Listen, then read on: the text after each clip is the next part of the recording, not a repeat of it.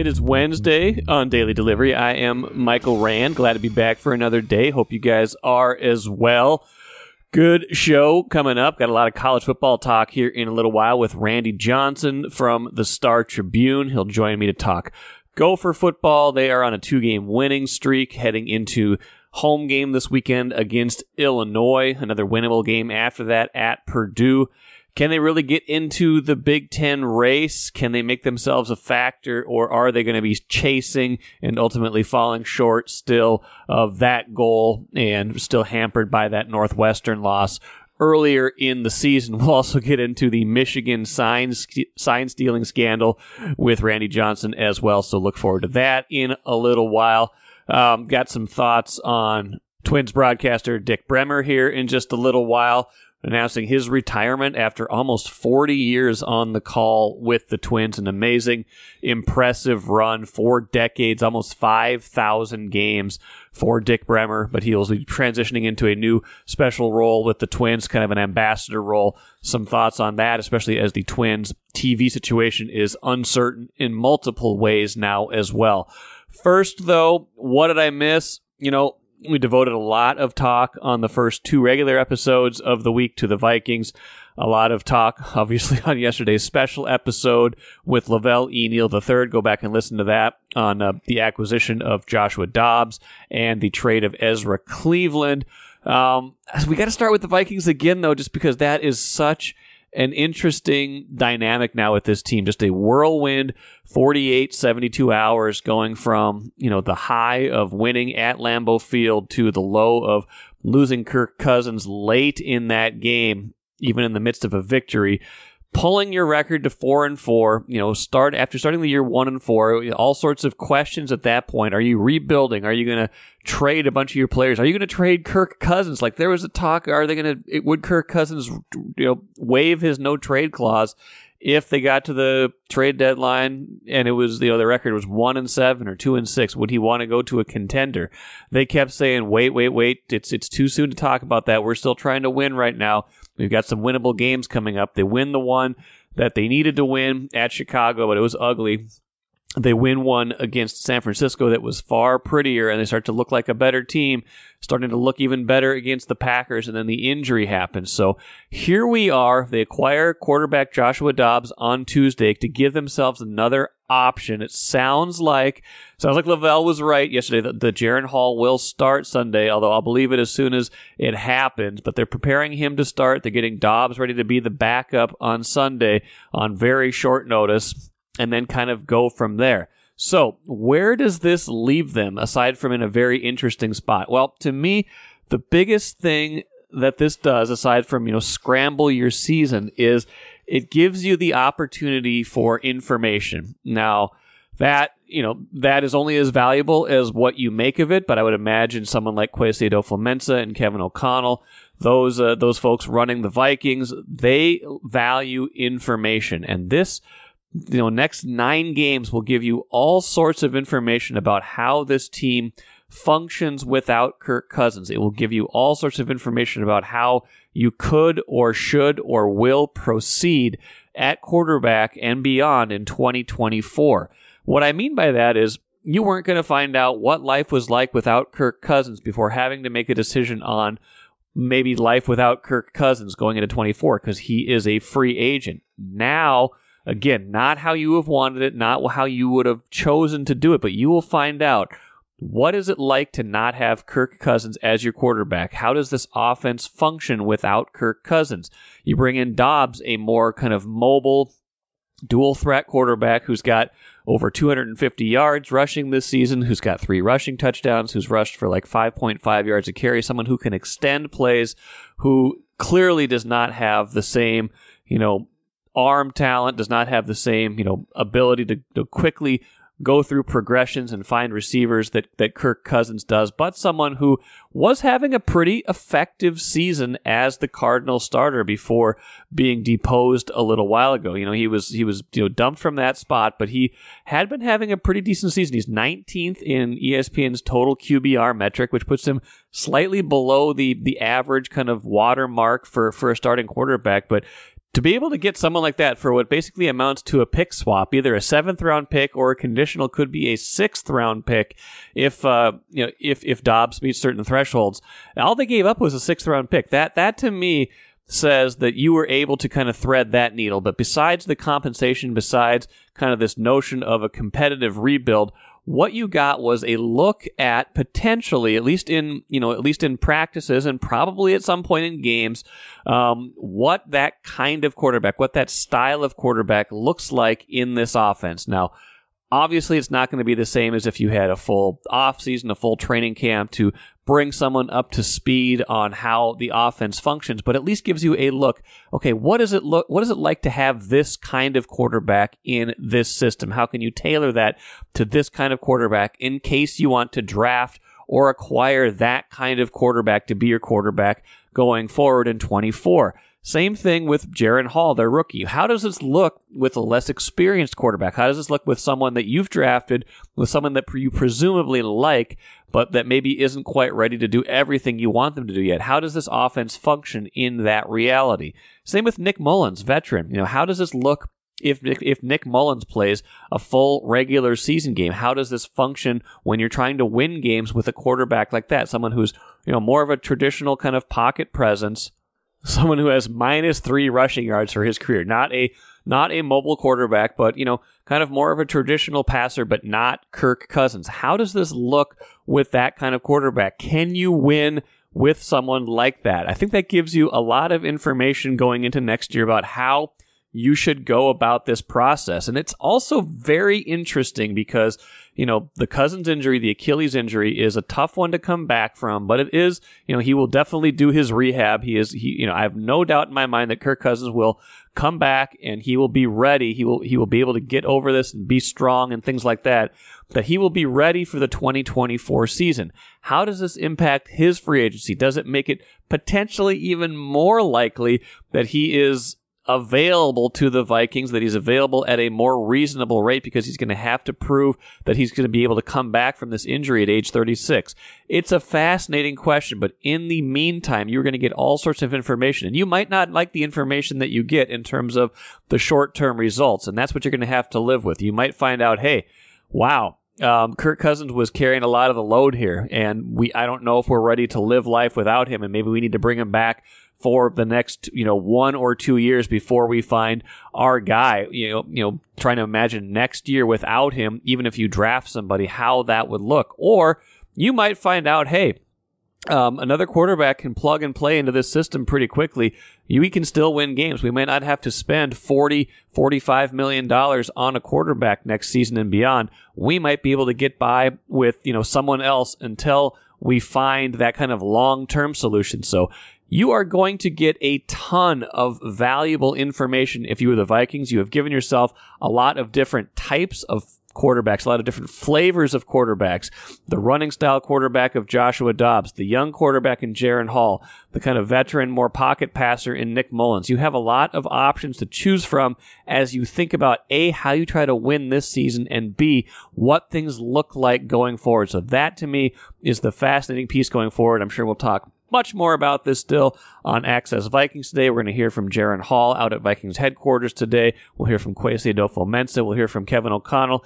Have a uh, have a notion that those guys might feature heavily in Thursday's uh, daily delivery as well. But uh, you know, sorry if you're getting tired of the Vikings. The the metrics, the numbers tell me you guys are not. So I'm going to keep talking about them until this is no longer the top story. But I think this is fascinating. I think that the idea of this being kind of information gathering mode, and I'm sure Kwesi Adofo-Mensah and Kevin O'Connell like that piece of it too, even if this is not how they would have wanted to get there. How can you make the most of this situation? And I have faith that they will.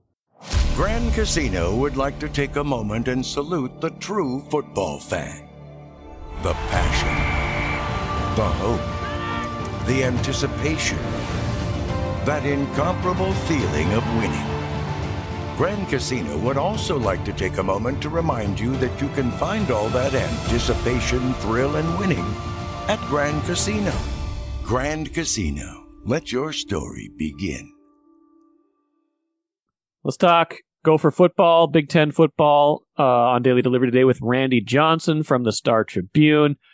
Randy, of course, covers the team. And um, Randy, we, we say every week that the Gophers have had a chance now to kind of get back in this thing, kind of change the narrative of their season if they can, if, if, if, if they can win, if they can do certain things. They obviously needed the one at Iowa two weeks ago that they got. This last one against Michigan State felt like it was more, uh, more sure than that, more likely than that, and they delivered on that with a 27 to 12 win. So all of a sudden, though, Randy, they, they have to be feeling not only better about the way they're playing, but also, you know, they have us doing some math on, hey, how viable is the path still to that Big Ten West championship? Yeah, that, that it, it is interesting. A couple of wins will kind of turn your focus a little bit. Uh, you know, they're obviously going to keep things in house and you know keep uh, um, focusing on their one game championship season each yeah. week. I understand that. That's that's a way not to, to keep the uh, keep the blinders on and not look ahead.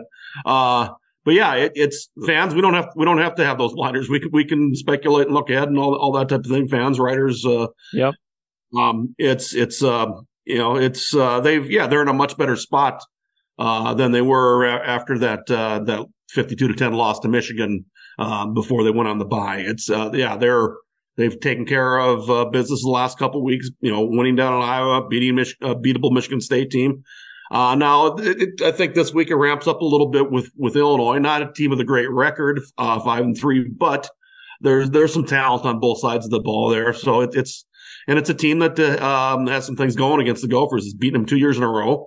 Uh, and under, um, uh, the Illinois coach, Bret Bielema, has yet to lose to Minnesota. Wow. He, he, he won uh, seven games as Wisconsin's coach uh, from 2006 to 2012, and he's 2 0 against uh, uh, the Gophers as Illinois coach. So, you know, there's there's a little hurdle there to get over uh, if they want to, you know, keep their season on track to stay in contention for the um, for the Big Ten West title. Right now, uh, with Wisconsin's loss to Ohio State last week, there's a four way tie atop uh, the Big Ten West. Uh, the Gophers, Wisconsin, uh, Iowa, and Nebraska, all with three and two records. Uh, Gophers are the only team right now that uh, controls its own destiny. There, it's, it'll be a, a tough destiny because if they would, um, if they win, win, their last four, they, they, they win the West. Right. Probably one of their last four is a trip to Ohio State. Yes. Uh, realistically, not going to give that put that one in the W column for no. them they're going to have to, uh, if they win their other three and get a little bit of help, um, they could get there. Bret Bielema gave PJ Fleck um, tips on how to beat Iowa. I don't think he's going to give him tips on how to beat Illinois, though. Oh no, not at all. um, aside from just winning, it feels like they have to feel better about how they're winning. Um, I feel like the second half of that Iowa game, they got some things going with Calic, Athan Kaliakmanis, their quarterback even though they didn't cash in with touchdowns in that game, they were they were throwing the ball with confidence, moving the ball, getting some you know some bigger chunk plays, and that can that that balance, that run pass balance that they have been striving for this year, that they found that against Michigan State was exactly 200 yards rushing and passing each to, to come up with 400. I mean, I think you can't really script it much better than that. That's kind of the ideal, like to get to 400 yards and to do it with perfect balance like that. Yeah, and, and using their playmakers too. Uh, you know, the playmakers in this game were were uh, Daniel Jackson um, uh, in the receiving game, and then uh, and every, everybody probably had this one on, on their bingo card. Uh, uh, Jordan Nubin, the the converted defensive back turned running back, who goes for 40, 40 carries for 204 yards and a couple touchdowns in his first time getting a, a big look. Um, yeah, pretty pretty impressive there. And ran hard uh, delivered some hits and took some hits. And, um, you know, their, their, uh, backfield's a little bit pretty nicked up right now. It kind of reminds me of, uh, 2021. And that's uh, when they moved Jordan Nubin over to tailback, uh, basically, uh, to add some depth there when that year Mo Ibrahim goes out early. And then you, then you lose uh, Bryce Williams, Trey Potts, and you turn to the freshman and Bucky Irving and, and Ky Thomas, who no longer with the, who, who uh, entered the transfer portal uh, after that season. So it's just they, they find somebody to, to run the ball. Uh, I get it's a credit to their offensive line, their their their, their blocking schemes with with receivers and tight ends too. It's um, you know they've been able to get it done.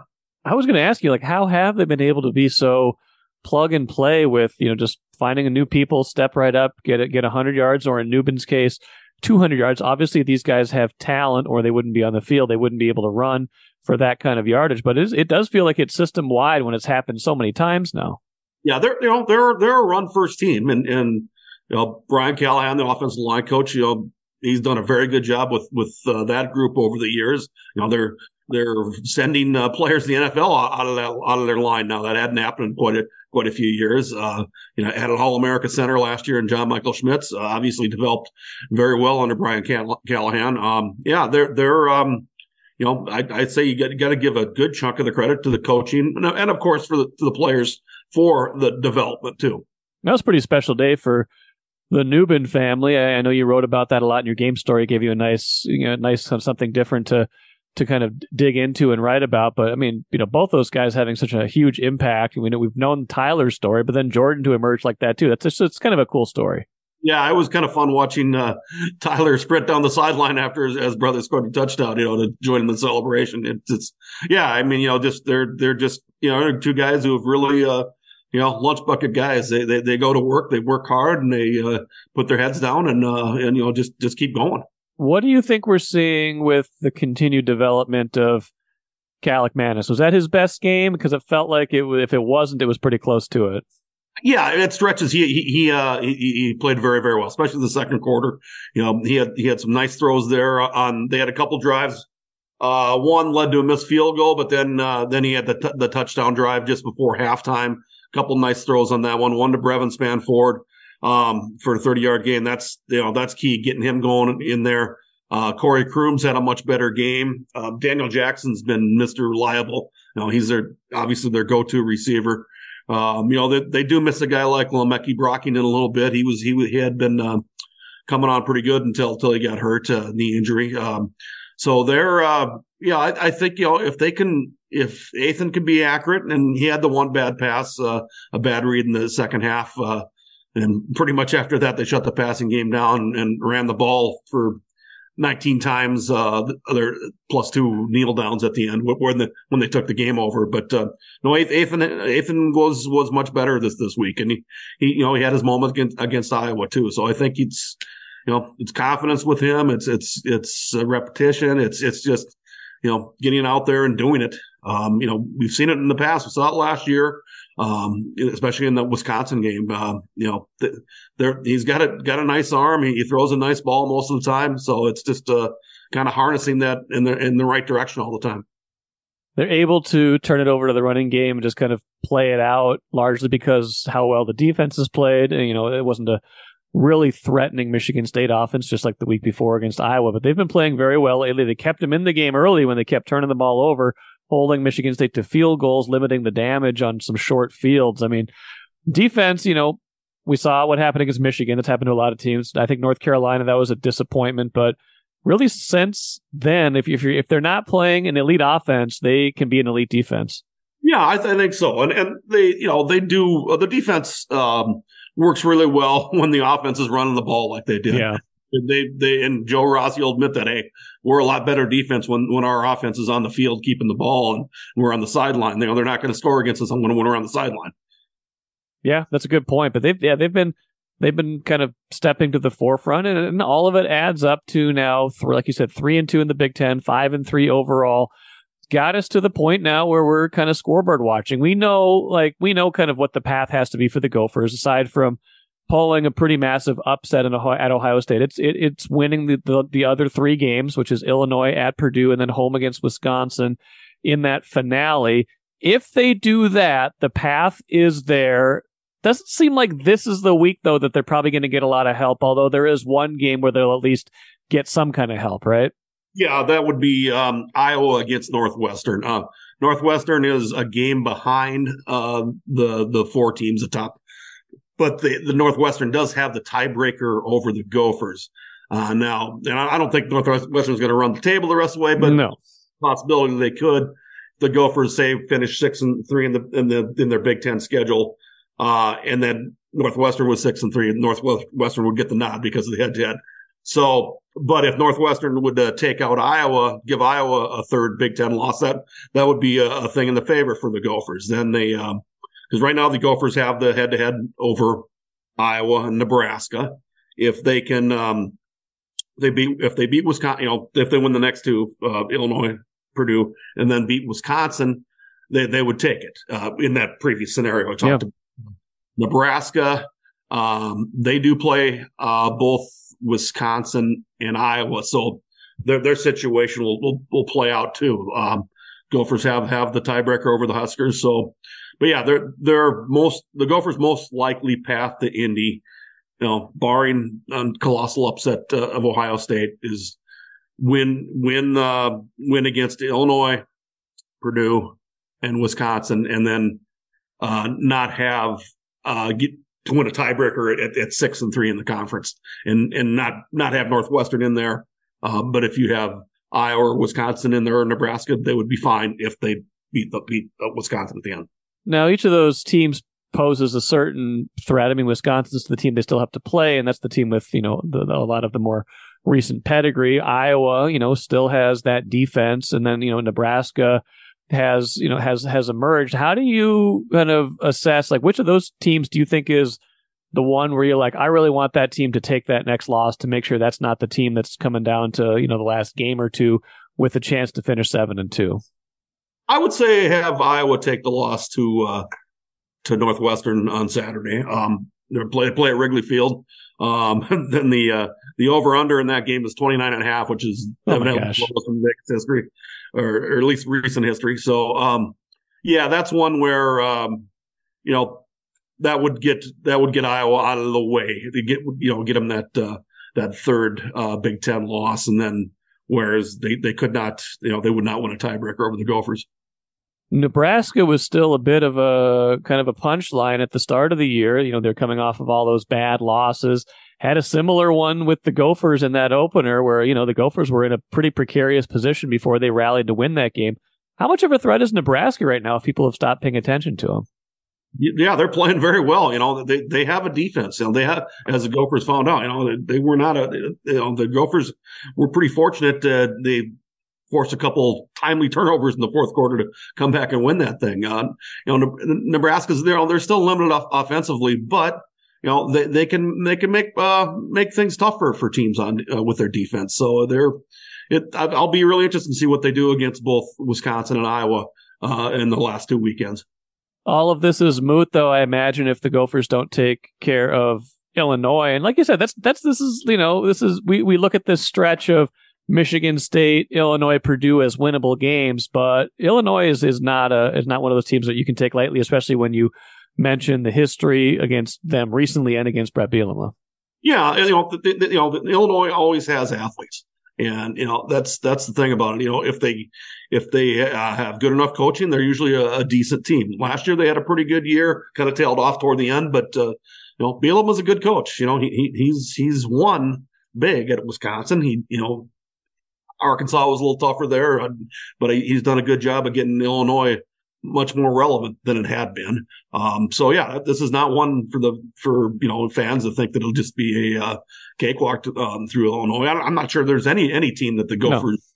Uh, will will ha- can just think they're going to handle easily. Um, you know, we might have thought that before Northwestern and see what happened. What happened there. Randy, final thought for you. I mean, the big story in college football in the Big Ten right now is Michigan, this whole sign stealing scandal, everything you, I think you wrote in your insider last week that the, the, it touched the Gophers a little bit because there was uh, that Michigan staffer, uh, there was tickets for that 2021 game against Ohio State. Uh, what do you make of all this? And what, do, what have you, what have you heard? What do you know about all this? Um, you know, just from what you what I'm reading and what you know what, what you hear, it's it's a it's a mess for uh, Jim Harbaugh there. Um, you know, uh, turned out earlier this week that uh, sounds like the contract talks with Harbaugh have, have, at least been put on hold. And today was a really interesting interesting development that um, this Connor Stalions, the uh, the right the staffer at the at the heart of this, uh, uh, there's there's supposedly a photo of him uh, on the sidelines of Central Michigan wearing Central Michigan uh, apparel uh, with, with his uh, with his uh, notebook and everything, checking out uh, Central Michigan's game against against Michigan State uh, from the Central Michigan sideline somehow. Wow. Uh, so I, you know, and I, I, I don't know how verified this is yet, but uh, there there there are stories out there, and I, I saw the photo, and it's like, yeah, okay, this guy, uh, you know, we'll see what what what uh, what comes of this, but it's just another interesting twist in this whole plot. But Harbaugh knew nothing of it. I wouldn't think so. Why, you know, why why would a coach know about that? well, we'll see what we'll see what eventually gets uncovered, and none of this is really going to affect this year, at least not in real time. None of these things ever get sorted out until 2024 at the earliest, right? That's the that's the working theory, and that's kind of what I think. But you know, the NCAA has already, you know, they they're they're up in Michigan checking things out, interviewing people. It's yeah, you you wonder if if if all of a sudden the powers that be deem this as, hey, this is you know they're they're they're cheating pretty badly. That somebody needs some relief off this. Yeah, well, and it's it's almost like though they're so good that they shouldn't need to cheat. Well, yeah, I mean, and I don't know, turn all their wins into forfeits this year, and the Viking or the and the Gophers' uh, record suddenly looks a little better, doesn't it?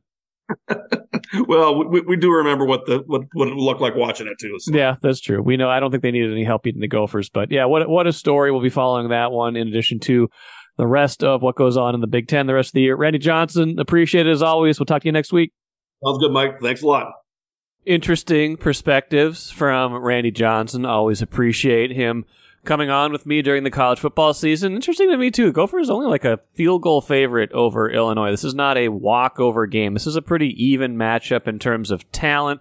Gophers have had some close ones go their way. Illinois has had some close ones go against them, including I think they blew like an 18 point lead or something like that against Wisconsin earlier this year. Could have had that win. That would change the complexion of their season. So do not take this one lightly. I don't think they would anyway, but do not take this one lightly. This is not a team that uh, that that you can just expect to show up at Huntington Bank Stadium and beat.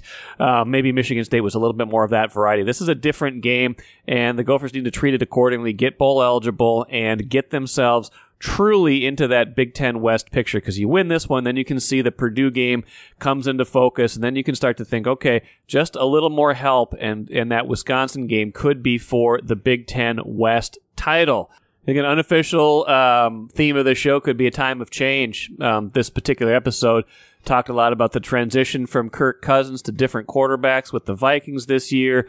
Um, and now we got let's, let's talk a little bit here about Dick Bremer. A news release from the Twins on Tuesday announcing Bremer's retirement and transition into a role as a special assistant in the Twins front office. Um, Dick Bremer is the longest tenured um, TV broadcaster for a single team in Major League Baseball right now. He started with the Twins in 1983, had a year in 1986 where he didn't work for the team after some TV troubles. I think that uh, one of their many carriers folded, but he came back in 87. He's been working with the team ever since then. He's broadcasted almost 5,000 games, but he will be transitioning to a new role at the same time as the team could be transitioning to a new yet another yet another broadcast carrier. It's interesting in the release it talked about all the different kind of carriers he has called games for. Started with Spectrum Sports, Twins Vision, Midwest Sports Channel, Victory Sports, Fox Sports North, Bally Sports North. You think about that, you think about the many iterations of places you could watch the Twins over the years and how that has evolved, but how Dick Bremer has been a constant through all that. But if the Twins are going to change again next, next season, and it certainly is possible given the expiration of their Bally Sports North contract and the bankruptcy proceedings for Diamond Sports, um, that the, the parent company of Bally Sports North, he will not be accompanying them on that next part of their journey. I have no idea if those two things are related. It probably is just a time to to transition into a new role. It's been 40 years, my goodness, you know, someone in that role for so long. Just a trusted voice. Someone you turn the TV on, you know exactly the voice, you know what you're going to get. He's had so many different analysts working with him over the years, although probably the you know the, the one that you remember the most probably was was Bert Blyleven for so many years, but it's been more of a, a rotating cast of characters throughout the years always just a really nice and genuine person whenever I encountered him, and just you know someone who has been the voice of the Twins for so long. Um, you know, he said in the release the in, in the quote in the release that he you know he had, had a goal at one point to get to five thousand, so he comes up twenty eight games short of that. But what a legacy, what a career, and a time of transition, a time of change for the Twins, both in terms of, like I said, who is going to be calling the games, and maybe, you know, I think we'll find out probably sometime, you know, in the in the coming months here. Um, we'll certainly find out in the coming months, maybe even in the coming weeks, how you know where the Twins will be heard and seen in 24 and beyond as they try to find a new solution that might not involve Bally Sports anymore. Let's finish quickly with the cooler. I thought this was an interesting story and a, an amazing quote. Apparently, um, Colorado football team players were robbed of jewelry and cash during their game against UCLA at the Rose Bowl recently. And Deion Sanders wants those players to be reimbursed. Head coach of Colorado wants those players to be reimbursed for their losses.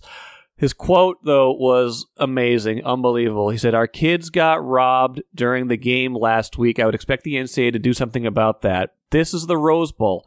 They said the granddaddy of them all, right? I'm sure granddaddy had some money. Grandpa should have some money to give these kids. I mean, I, I'm sorry if anything, any of all this happened. I hope they are fairly compensated for their losses, but that is an amazing quote from Deion Sanders that I will not soon forget. That'll do it for me today. Like I said, listen to Access Vikings later today for more on the Vikings quarterback situation and beyond. Listen tomorrow, probably for more of that and plenty. I'm probably going to take a bunch of your questions. I want to do a mailbag show, and tomorrow might be the time. So if you have questions, send them to me on email, send them to me on X. I still call it Twitter. Find me, send it my way in the next 24 hours or so, and I will get those questions answered on Thursday's show. That'll do it for me today. Back at it again on Thursday.